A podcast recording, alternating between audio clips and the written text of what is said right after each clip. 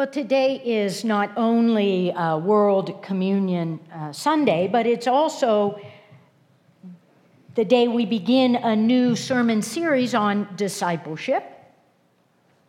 And uh, the message for today is really uh, about what makes us a good neighbor. And so I'm reading here from uh, Luke chapter 10, beginning at verse 25. Just then, a lawyer stood up to test Jesus. Teacher, he said, what must I do to inherit eternal life? Jesus said to him, What is written in the law? What do you read there? And he answered, You shall love the Lord your God with all your heart, and with all your soul, and with all your strength, and with all your mind, and your neighbor as yourself. And he said to him, You have given the right answer. Do this and you will live. But wanting to justify himself, he asked Jesus, And who is my neighbor? And Jesus replied, A man was going down from Jerusalem to Jericho and fell into the hands of robbers who stripped him, beat him, and went away, leaving him half dead. Now, by chance, a priest was going down that road, and when he saw him, he passed by on the other side. So, likewise, a Levite, when he came to the place and saw him, passed by on the other side. But a Samaritan, while traveling, came near him, and when he saw him, he was moved with pity. He went to him and bandaged his wounds, having poured oil and wine on them. Then he put him on his own animal, brought him to an inn, and took care of him.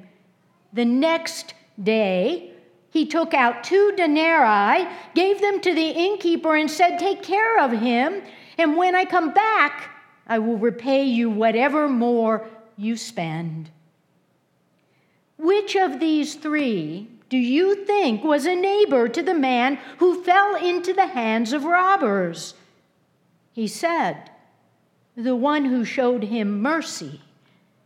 Jesus said to him, Go and do likewise.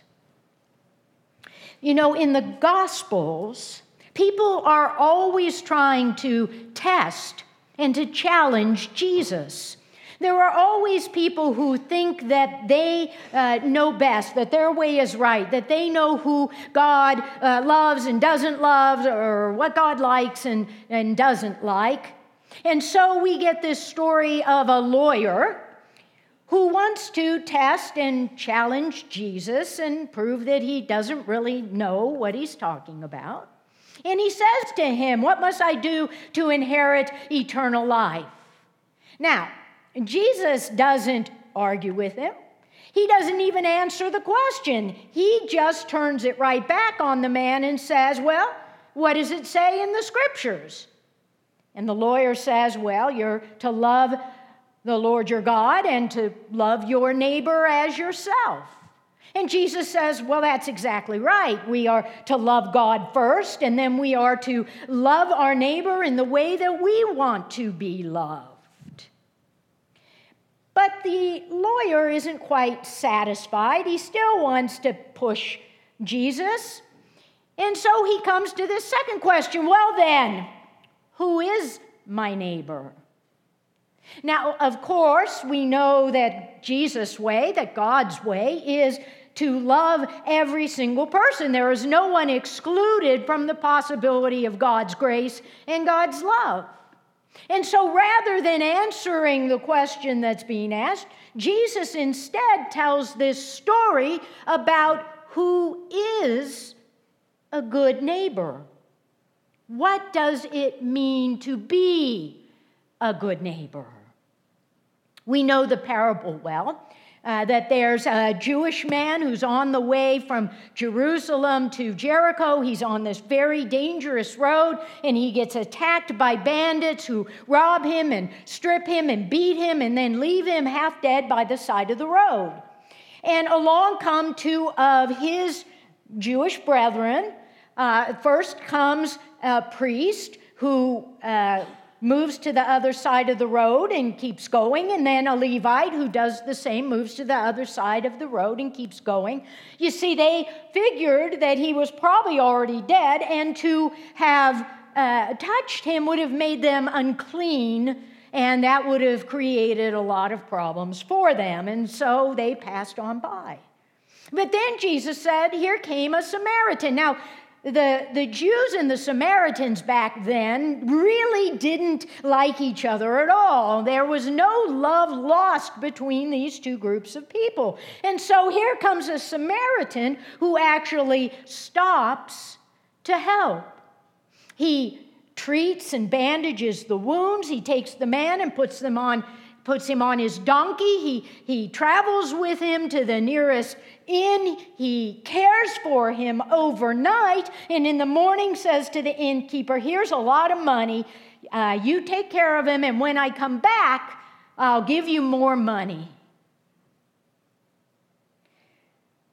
This Samaritan was the good neighbor, says Jesus.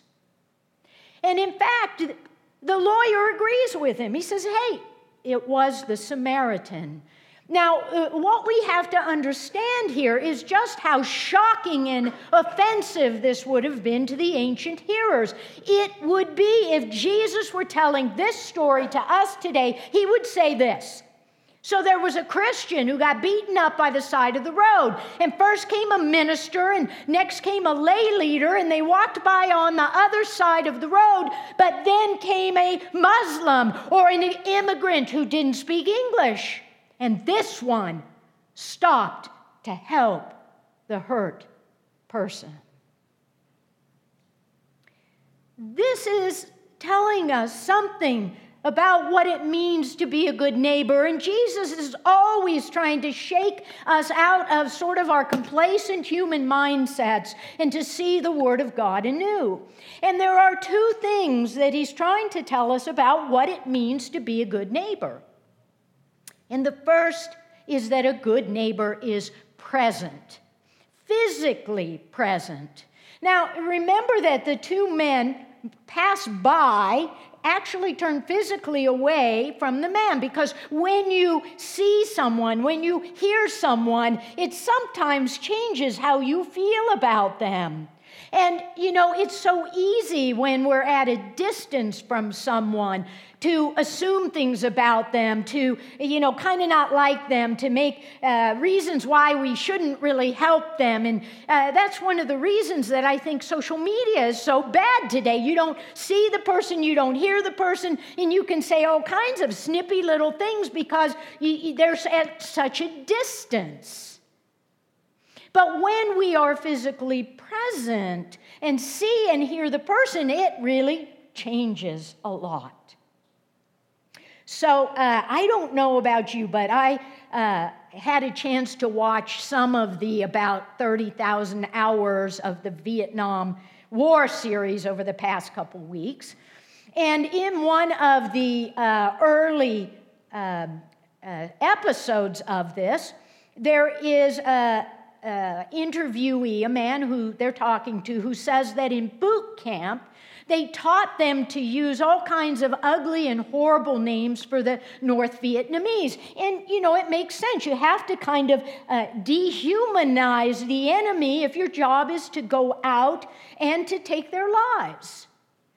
But in a later episode, maybe the last one, there are all these American veterans who, in order to find healing returned to Vietnam to meet with North Vietnamese veterans. And when they see them and when they hear them and when they sit down with them, they find they are brothers. They're not enemies after all.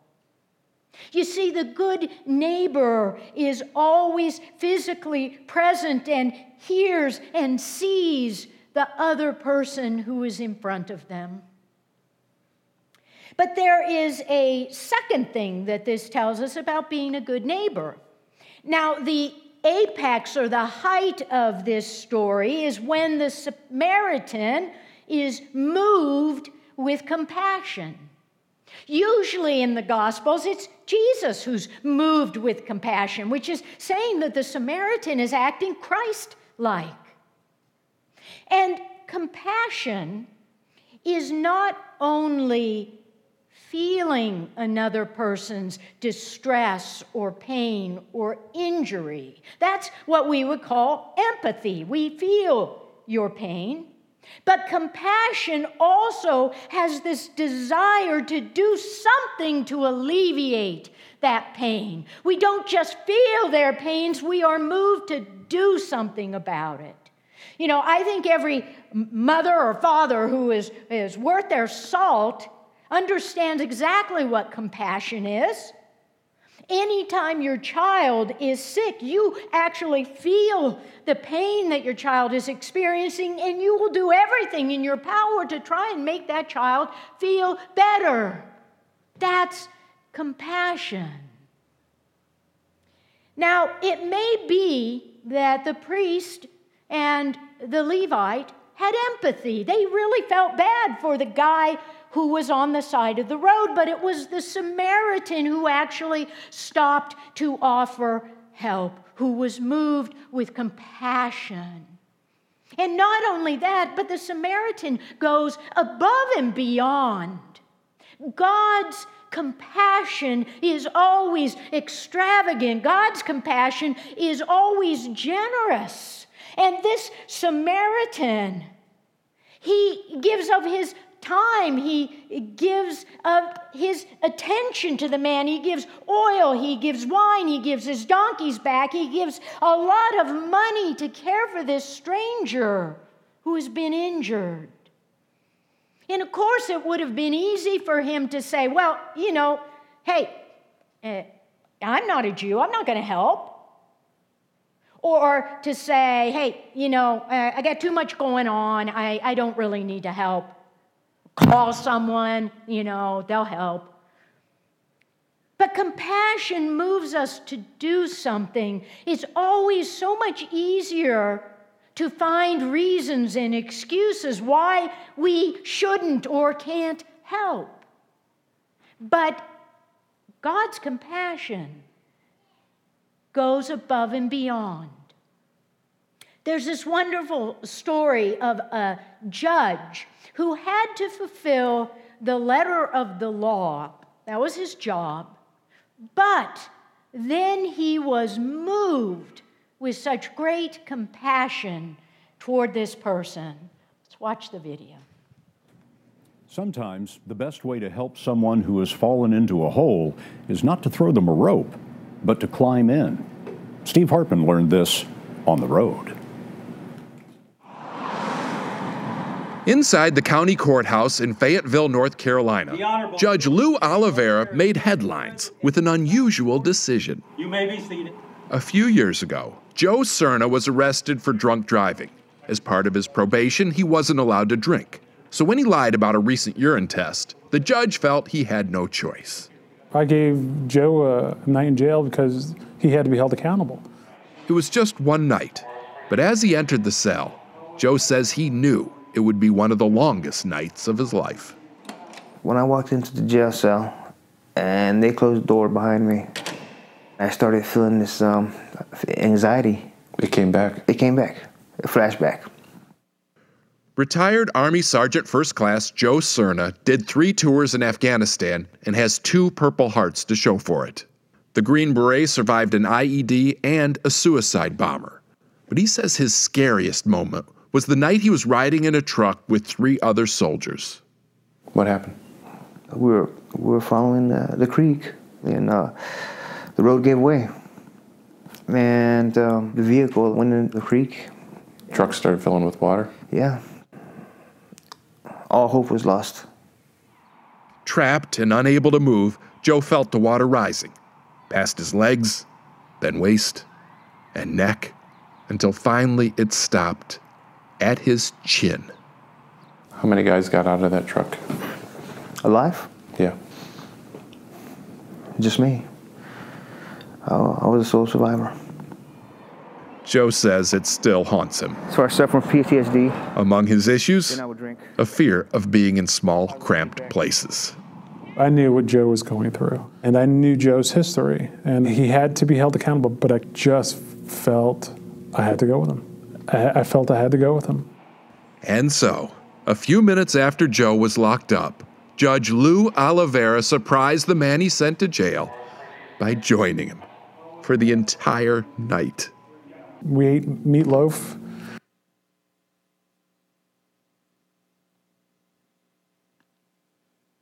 Compassion not only feels another person's pain or injury, but is moved to do something about it. Sometimes we have to climb in the hole with them. Now, over the past week, there has been a lot of controversy about football players taking a knee.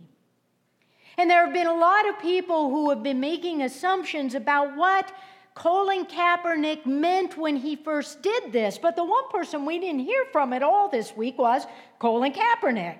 And so I wanted to figure out what was going on, and I you had to go back to see what was going on last year. And uh, I found out some interesting things. Did you know that uh, he was adopted? These are his parents.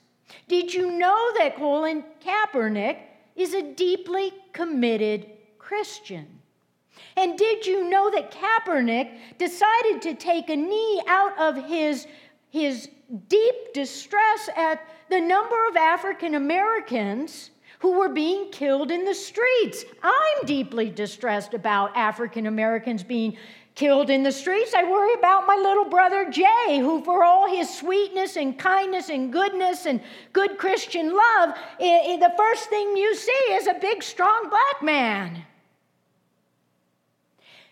So Colin Kaepernick decided that what he would do is take a knee. Now, my point here isn't whether you agree with the man or not. My job is never to tell you how to think about politics. But what is troubling is how many people weren't willing to stop and listen to what he had to say, that they weren't even willing to hear if he was in distress, let alone offer him the compassion and love of Christ. You see, too many people were too quick to say he's anti American, he's anti flag, he's anti military without even knowing who he is and what he was all about. Every human being wants to be heard. Every human being wants to be cared for. Every human being wants to be loved. And I promise you that I will always do my best to love you and anyone who comes into this church, no matter your politics, no matter your shortcomings, no matter your wounds or the pains that you carry. Jesus calls us to be a good neighbor by listening to the other, by caring for the other, by being present to the other, and by expressing deep compassion for every human being. The question it leaves us with is whether we are willing to stop and to help or if we will just pass by on the other side of the road. In the name of the Father, and the Son, and the Holy Spirit. Amen.